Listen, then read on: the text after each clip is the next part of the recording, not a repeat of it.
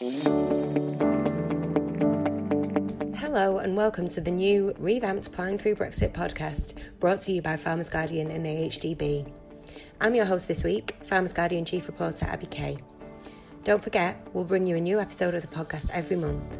Subscribe through all your favourite platforms, whether that's Spotify, Google, Apple, Stitcher, or Acast, to ensure you stay up to date. This month, we're taking a closer look at the all important UK EU trade deal with three guests David Swales, Head of Strategic Insights at AHDB, Tanya Gesto Casas from the AHDB Brussels office, and Gail Soutar, Chief EU Exit and International Trade Advisor at the NFU. Farm leaders have broadly welcomed the agreement, which keeps tariffs and quotas at zero, but there has already been some disruption at the border as businesses try to work their way around the new requirements for importing and exporting, and some agricultural sectors are facing specific problems, which we will delve into later. But first, David, perhaps you can start by giving us an overview of the trade deal. So, talk us through its basic provisions and give us your assessment of how good you think the deal is for UK agriculture. Thanks, Abi. So, uh, the deal is a, is a bit of a monster, really. There's well over a thousand pages of text here. But if I was to sort of give a very headline um, summary, I'd probably highlight five key points, which I think um, are things we need to bear in mind. The first and probably the most important you've already uh, touched on, and that's that there's no tariffs or quotas within this trade deal. Uh, and that for me is a real big positive. Uh, most free trade agreements aren't as, as full as that, as it were. So most would have limits or some sorts of tariffs in place. So it's good news that those things aren't in place on this trade deal and we have tariff free access. Um, so that's a big positive. The second thing is, although there are positives there, um, the UK is now a third country. Uh, so we're outside the single market and customs union. And we'll probably come on to this a, a bit later on. But because we're outside those those bodies, we do now have some sort of trade frictions which are in place, uh, which will affect uh, our trade. So it isn't business as usual. The third thing is around autonomy. So, what I think is positive uh, from a, a, sort of Brexiteer perspective is they were very keen that the UK was able to set its own rules and regulations.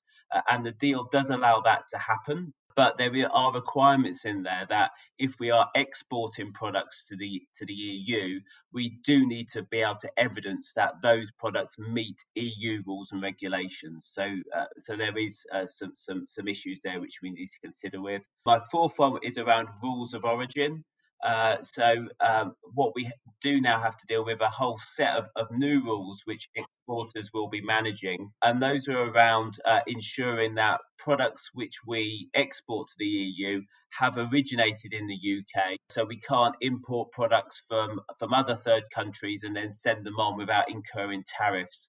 And there's also some complicated rules around us importing EU product and then re-exporting that to them. So there's a whole host of issues there, which which probably we might touch on a bit later. And the final one really is a, was a very sensitive issue from the EU side, and that's around having a level playing field. And there are a set of clauses within the deal uh, which kind of uh, sort of set um, a requirement that we don't diverge around issues such as labour rights, the environment, and indeed subsidising uh, industries.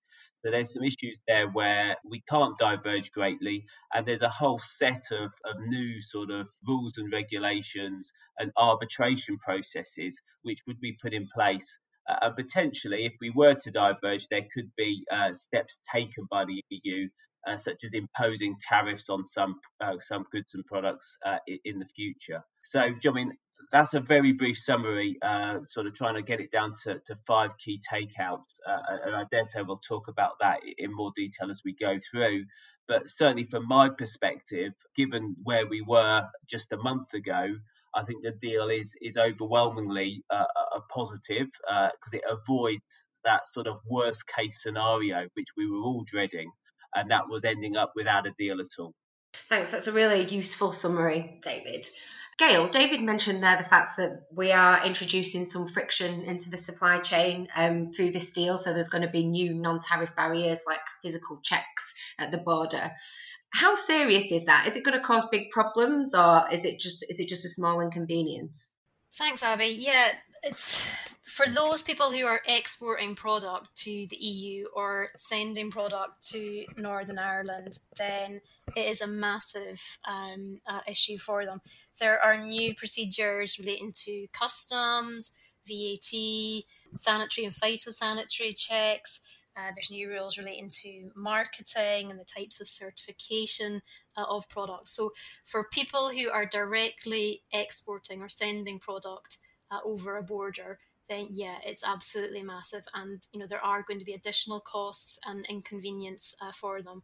Um, for the majority of farmers themselves who are not necessarily the ones trading, they've got somebody they supply their goods to or they buy their goods from somebody else in, in the country, then uh, these new checks probably aren't going to mean much to them.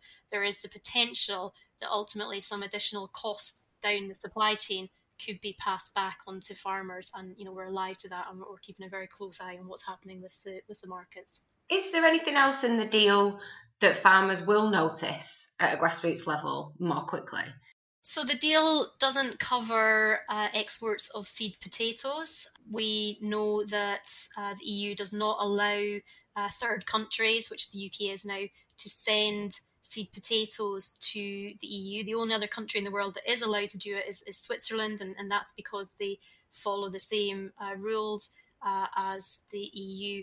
So, farmers who are directly trading in seed potatoes uh, will find that they are not allowed to send that product to the, the EU. Um, all of the other authorizations um, uh, have been in place. I heard some some good news uh, as well around exports of uh, certified seed that we should getting the, the final legal sign off to be able to send certified seed to, to Northern Ireland and to the EU uh, very soon. So seed potatoes is really the, the big one, the, the, the outlier that, that is facing a ban um, to the EU and to Northern Ireland. David, that's one particular sector specific issue that's going to be a problem for farmers. Are there any others that you're aware of that, that could affect farmers?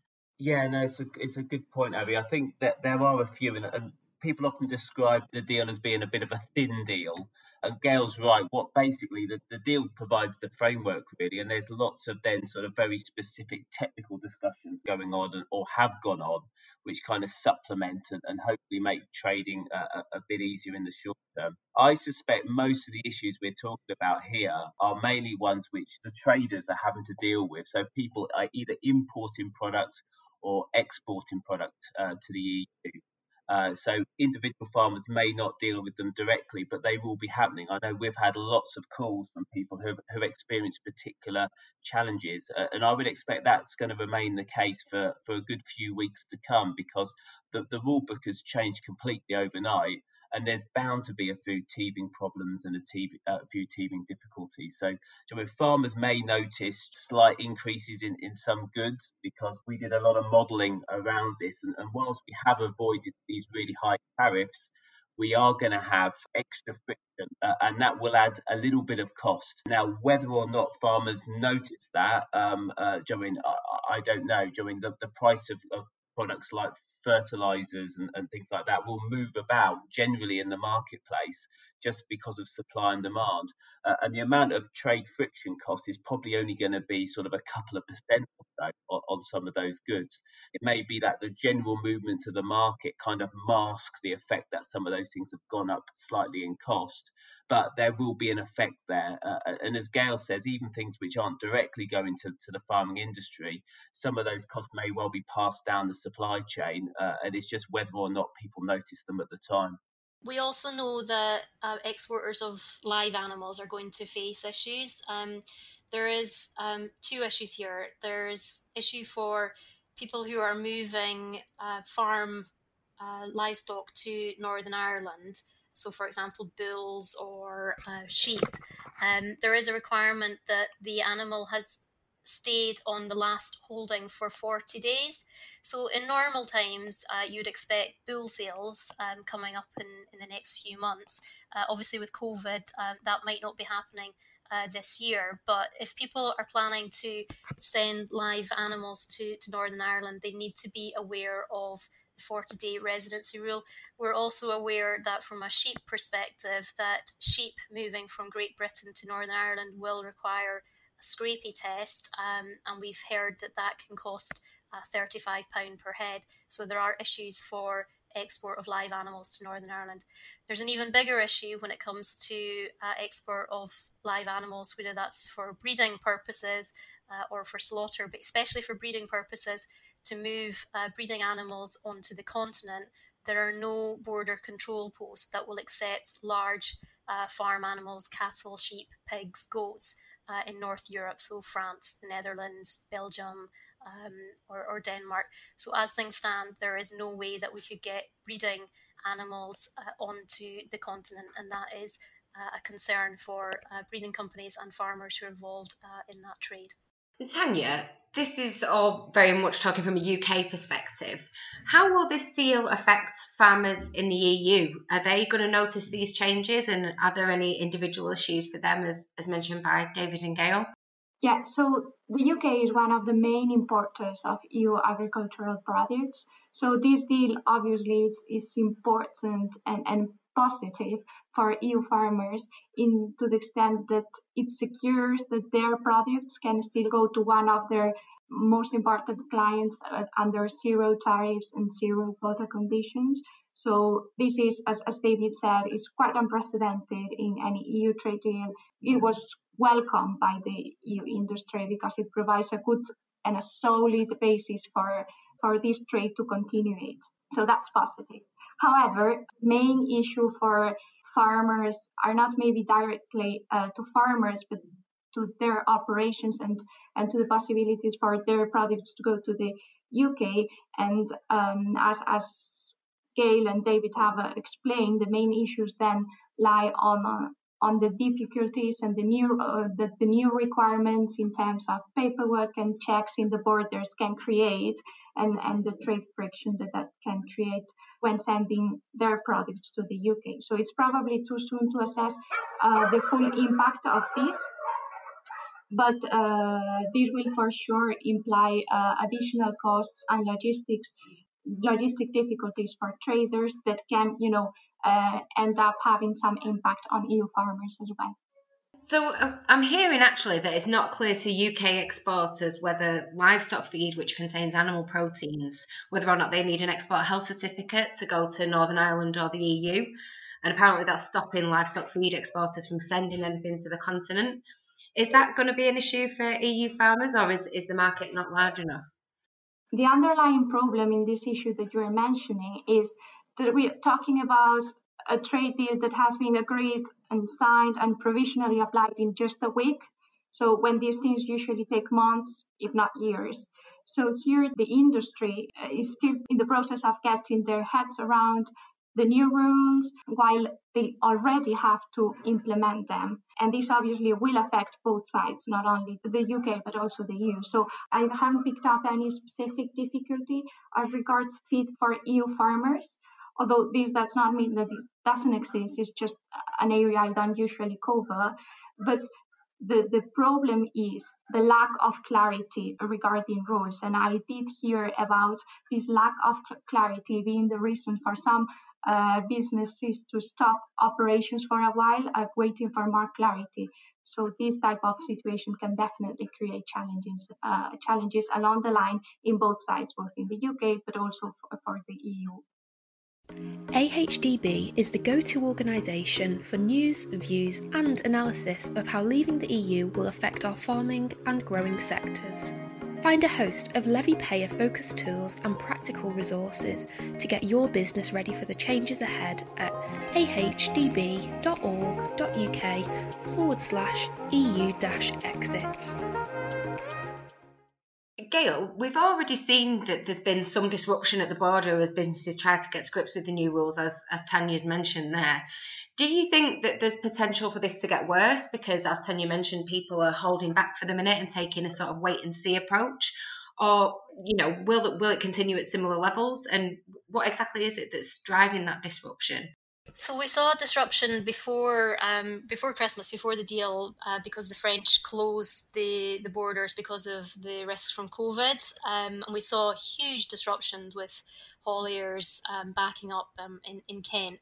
Actually, since the first of January, um, we haven't really seen the same um, level of uh, disruption. And the reason for that is entirely because we are not seeing the same levels of flow through the border that we would expect at this time of year. I mean, in January, the volumes um, of traffic through the short straits uh, would be lower anyway. Um, it's a quieter time of year, but even though we are still seeing um, flow at a historically low level, um, people are holding back. Now, the latest intelligence is that we might start to see trade returning to more uh, normal levels by uh, the third week in, in January, um, maybe by the 20th, 21st of, of January, uh, but we're certainly not seeing uh, trade at normal uh, levels uh, at present. Um, every day we are hearing about an increased number of lorries that are getting to the border and being turned back for, for various reasons. Some of it relating to COVID, so not relating to Brexit. Um, but we are seeing more and more lorries uh, being turned back uh, and facing issues, uh, delays getting through the border relating to the new rules, relating to incomplete or missing uh, paperwork. And that is a real concern. That will start to affect companies who are facing that additional costs, potentially massive losses if they're not able to um, continue their journey to their customers on the continent. We know of consignments of pig meat, for example, that took 20 hours to get through um, Calais. It was then subsequently rejected once it got to its customers in, in Germany. So we are seeing some real effects. And as trade continues to increase and, and get back to more like normal levels, we will see that disruption starting to increase. Tanya, that those problems that Gail mentioned there, you know, we've got a lot of hauliers bringing product to the UK from from the continent. Will they continue to do that if there's a risk of delay, or you know, if they're going to get stranded here? Will they will they bother? Here, the European businesses at the moment they have kind of a small advantages advantage in that the UK is implementing a stage approach to checks and controls um, and for goods coming into the UK. So for the time being, uh, traders that are importing standard goods from the EU into the UK are only having to prepare for basic customs requirements. And it won't be until April that these products uh, of animal origin or regulated plants and plant products will have to deal with things like uh, pre-notification or relevant health documentation. So from what I'm hearing in Brussels at the moment, businesses are at the moment not facing so such a big problems as as we are hearing from the other way around. But problems are obviously starting to arise and those have mainly to do as we say with this lack of clarity as regards uh, rules. If these issues are not solved they obviously have the potential to create uh, really major challenges for traders that can uh, definitely disrupt businesses David, in the deal, there was a commitment for the UK and the EU to cooperate on antimicrobial resistance, sustainable food systems, and animal welfare. What will that mean in practice? Yeah, so so for me, I think our starting point with the EU is at the moment there's there's pretty much regulatory alignment on everything because we've obviously been within the EU for so long. I think some people were maybe hoping for or even expecting there to be a, a, massive bonfire of all the rules and regulations, and, and suddenly things are going to get a whole lot a whole lot easier. The reality is that isn't going to be the case we mentioned earlier this issue around having a level playing field in certain areas. And also, the UK is a member of other sort of international bodies and groups like the World Trade Organization. Basically, um, I think what both parties are keen to ensure is that there's relatively high standards uh, on both sides of the channel. And that will hopefully help uh, trade to, to remain as friction free as it possibly can be. Obviously, we'll have to prove we can meet EU standards to export to them. So having a degree of cooperation or alignment in certain areas will, will help that process. I think the reality is uh, there is a degree of autonomy now. And in some of these areas, things like animal welfare, the environment and sustainability, the EU's concern, I think, is that there would be a bit of a race race to the bottom. And I don't have that concern. My view would be, if anything, the UK could end up taking a, a sort of higher level of standard in, in some of these areas. Some of the communication from DEFRA indicates we want to encourage UK welfare standards to be amongst the best in the world and almost use that as a sort of point of differentiation when it comes to sort of positioning our exports on the world market. For me, it's an area we, we need to keep a close eye on over the coming uh, sort of months and years. But yeah, certainly the starting point, is there isn't a huge difference in standards between the UK and the EU. And I'd be surprised if, if the UK were to sort of relax its standards in certain areas. Tanya, do you have any thoughts on that from a European perspective? What what kind of things will the EU be expecting from the UK as far as continued cooperation on those issues goes? The, the thing that those issues have in common is that they refer to shared global challenges. Of course, as David has just explained, we now the UK is now kind of free to set their own rules and legislation around specifics in those areas we still live in a globalized world with globalized challenges, and there are areas where uh, we should keep talking to each other. So I think this is kind of the intention is that we keep talking to each other, uh, both directly, but also as mentioned, as David mentioned as well, in international fora, uh, sharing experiences and best practices, and even carrying out joint initiatives were relevant. Uh, because these are the type of uh, issues like antimicrobial resistance, animal welfare, and so on that we can tackle better if we still continue this this dialogue and this cooperation, not only between the EU and the UK, but also in an international context. Context, right? Gail, the Prime Minister has made clear that the UK has an opportunity to diverge from EU rules now. Which areas will the UK want to take advantage of this newfound freedom in, do you think? And will that potentially have an impact on trade flows? I think, you know, if we do diverge in the future, we're going to have to be mindful about what we have signed up to in the Trade and Cooperation Agreement. Um, we've agreed that we're not going to regress on environmental standards, but we're not going to lower um, uh, the environmental baseline. Um, so if we were to do that, if we were to to breach that, then the EU would have the right to apply uh, potentially tariffs on on our exports. So any kind of divergence that we do in the future, we're going to have to um, you know do with our eyes wide open to think about well what would be the consequences. Uh, on trade. So, for example, if we allowed a, a plant protection product on our market that the EU um, currently bans and that we currently ban, but we allow it in, in the future, then you know could the EU put tariffs on uh, our exports under the Trade and Cooperation Agreement? Uh, yes, they probably have the right to do that. So we would need to take uh, each example of divergence on a case by case basis and just weigh up, you know, what does it mean in terms of opportunities for um, um, enhancing productivity here in the UK, potentially lowering costs, uh, but does it have an implication in terms of uh, our trade with the EU and what would the potential uh, ramifications would be? So it's going to uh, be quite a, a, long, drawn out process where we will have to weigh up what the pros and cons are of doing things differently in the future.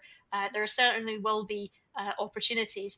I think I would say we're, we're possibly in the worst case scenario at the moment where we have reserved the right to diverge, but we actually haven't you know, done anything differently. Um, but despite that, we are still facing the, the additional costs and, and, the bureaucracy on trading with the European Union. So um, we will need to um, think about very carefully, you know, what would doing things differently mean in, in trade terms.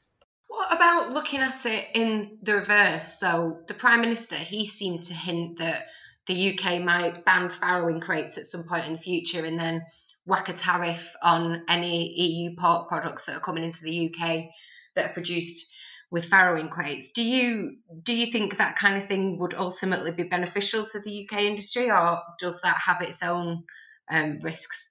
I think it gets to the heart of um, the NFU's concern around food uh, food standards. You know, we want to make sure that the trade is fair. We, we we certainly do not want to see imported product coming onto our market that doesn't meet our environmental or animal welfare uh, standards. Um, we know the Trade and Agriculture Commission will be doing uh, a report and a set of recommendations in uh, in the next month or, or so, and we'll be looking to see what those recommendations uh, will be. Um, I think we need to be very mindful that this government um, has um, you know, got high animal welfare, environmental um, uh, credentials for its own farmers, but uh, we do need to make sure that they apply those same principles to imported product coming in to the UK to our market, and I don't think we've seen the evidence uh, of that yet. I think that's a really interesting one, uh, Abi, because potentially we could diverge and our standards be- could become higher than the EU's. Uh, would we then be able to penalise EU imports to the, to the UK for not meeting our current standards. So I think that's an interesting one. I think that the stuff around divergence here, that, that the EU concern was about a race to the bottom. Um, and the UK diverging and making our rules and regulations lighter touch the EU. That's kind of almost like the opposite, although it would be the UK who are diverging to go to a higher level of standards. So, given it's us diverging, I'm not sure whether we would be able to then impose tariffs on the EU because of our divergence, if that makes sense. Um, I think there's a lot of detail which needs to be dug into here. And the reality is, we're trying to get our heads around how all of this might work going forward. And there's still a lot here that we need to understand. I think the important thing is that the EU would not be allowed to regress from where they are at the moment. And if they were to regress, then um, on my reading of the, the agreement, then yes, the UK government would, in theory, be able to retaliate and impose tariffs. The question is politically, would they want to do that? Would they want to make it more expensive to bring in pork uh, from the continent, given that we um, import about 30% of the food that we consume comes from the EU? Um, I'm sure they are mindful of the potential to uh, make those imports more expensive. Just before we go any further, Gail mentioned um, the Trade and Agriculture Commission and their report that's going to come out. Farmers Guardian have done an interview with the chairman of the TAC, uh, Tim Smith, and he's given us a sneak peek at what some of those recommendations might be. So keep your eyes peeled on the FG Insight website for that. David, is this deal the end of the story, or is it more likely to be used as a base upon which the UK and EU can continue to build a new trading relationship? Yeah, it's, it's probably the latter of those two. Uh, so the deal kind of doesn't set everything in stone in perpetuity. Uh, so again, because of some of those concerns around autonomy and level playing field, which we've touched on um, already, there's obviously scope for things to alter uh, and change in the future. And as such, a lot of the, this the, the deal is actually dedicated to talking about how that's kind of going to be policed. And, and, and the UK were very keen that it wasn't like EU courts who kind of judged and arbitrated on these things. So instead, we've got a whole host of different committees being put in place, and we have sort of independent arbitration processes, which will kind of be used by either side, really, uh, to kind of get a, a, judgment on whether the other side has done something which is unfair and, uh, and not in line with the agreement which we've struck. And obviously, if there are things which are judged to be unfair, then there is potential, as, as Gail mentioned earlier, for one or other side to maybe introduce some tariffs into the process uh, uh, uh as a sort of response to that. It doesn't set any, everything in stone, uh, and, and we'll have to continue to sort of monitor and look at how things change uh, uh, over the coming years. But it's a, it's a really good starting point for those relations. Gail, from an agriculture perspective, which areas do you think the UK would want to build on? And perhaps separately, what would the NFU like to see added to the deal? Well, certainly, speaking on behalf of the NFU, um, there are provisions in the deal to look at um, certification requirements, border clearance processes for SPS goods, whether that's beef, lamb, pork, dairy, um, regulated plants. So we would want negotiators to look very much at what is causing the friction at the borders um, as we speak. You know, is there opportunities to move some of those certification requirements away from paper-based into electronic systems? Um, is there ways that we can streamline those processes, make them easier uh, for um, exporters to supply the, the European market? We also need to look very closely at the, the Northern Irish Protocol and what it means in terms of movement of goods from Great Britain into to, to Northern Ireland. It's really difficult um, to navigate what the rules are if you're a farmer moving goods from Great Britain into uh, Northern Ireland and receiving them on a farm in, in, Northern Ireland. It's really, really complicated. So we'd want uh, to try and streamline those processes as much as possible. Um, we've still got work to do on those border control posts to try and get more border control posts or at least some points of entry for those farm animals going onto the continent. Um, and as I said earlier, the issue of seed potatoes is another aspect that we really want to uh, build on and see if there's an opportunity to allow um, Great British seed potatoes back on to the EU market. Is the government interested in helping you to get border inspection posts set up at European ports because they've got this big consultation going on at the moment about live exports. They it doesn't seem that they want any live animals to be exported at all. So are they on board with helping to get those border inspection posts up and running? I think, if my understanding is correct, the consultation relates to animals for slaughter. Um, it's really important that we um, can access the continental market for breeding animals, that we can send high quality uh, breeding animals to to the continent. Um, I know that DEFRA is aware of discussions that we are having, um, but these are uh, commercial uh, discussions at the end of the day. It would require commercial port authorities uh, on the continent to, to build the necessary uh, infrastructure. It would require ports on the UK side. Um, to have corresponding uh, infrastructure in place. So we are talking about uh, millions of pounds worth of investment here. So you know, for anybody to make that investment, we need to know that there is you know, regulatory policy uh, certainty that you know the government's not going to sort of ban this type of uh, movement uh, overnight. So we are working with DEFRA um, and a number of MPs on this. Um, it's a it's a tricky ask, absolutely. Um, we're in discussion uh, with those port authorities around you know what the appetite to establish these border control posts would be. And Tanya, is there anything that European farmers would have liked to have seen in the deal which was absent, or is there anything that you think the EU will be pushing for at the next review of the deal's terms? Well, I think it's early days now to know what the EU will be pushing for at, at the next review. And I think we all need to see first how this deal that we have is going to work out.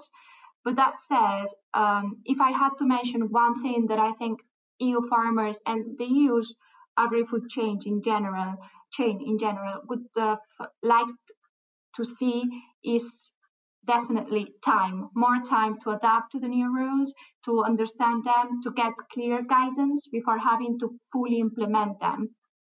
And we all know that this was a race against the clock, and uh, I think it's a massive achievement from both negotiating teams.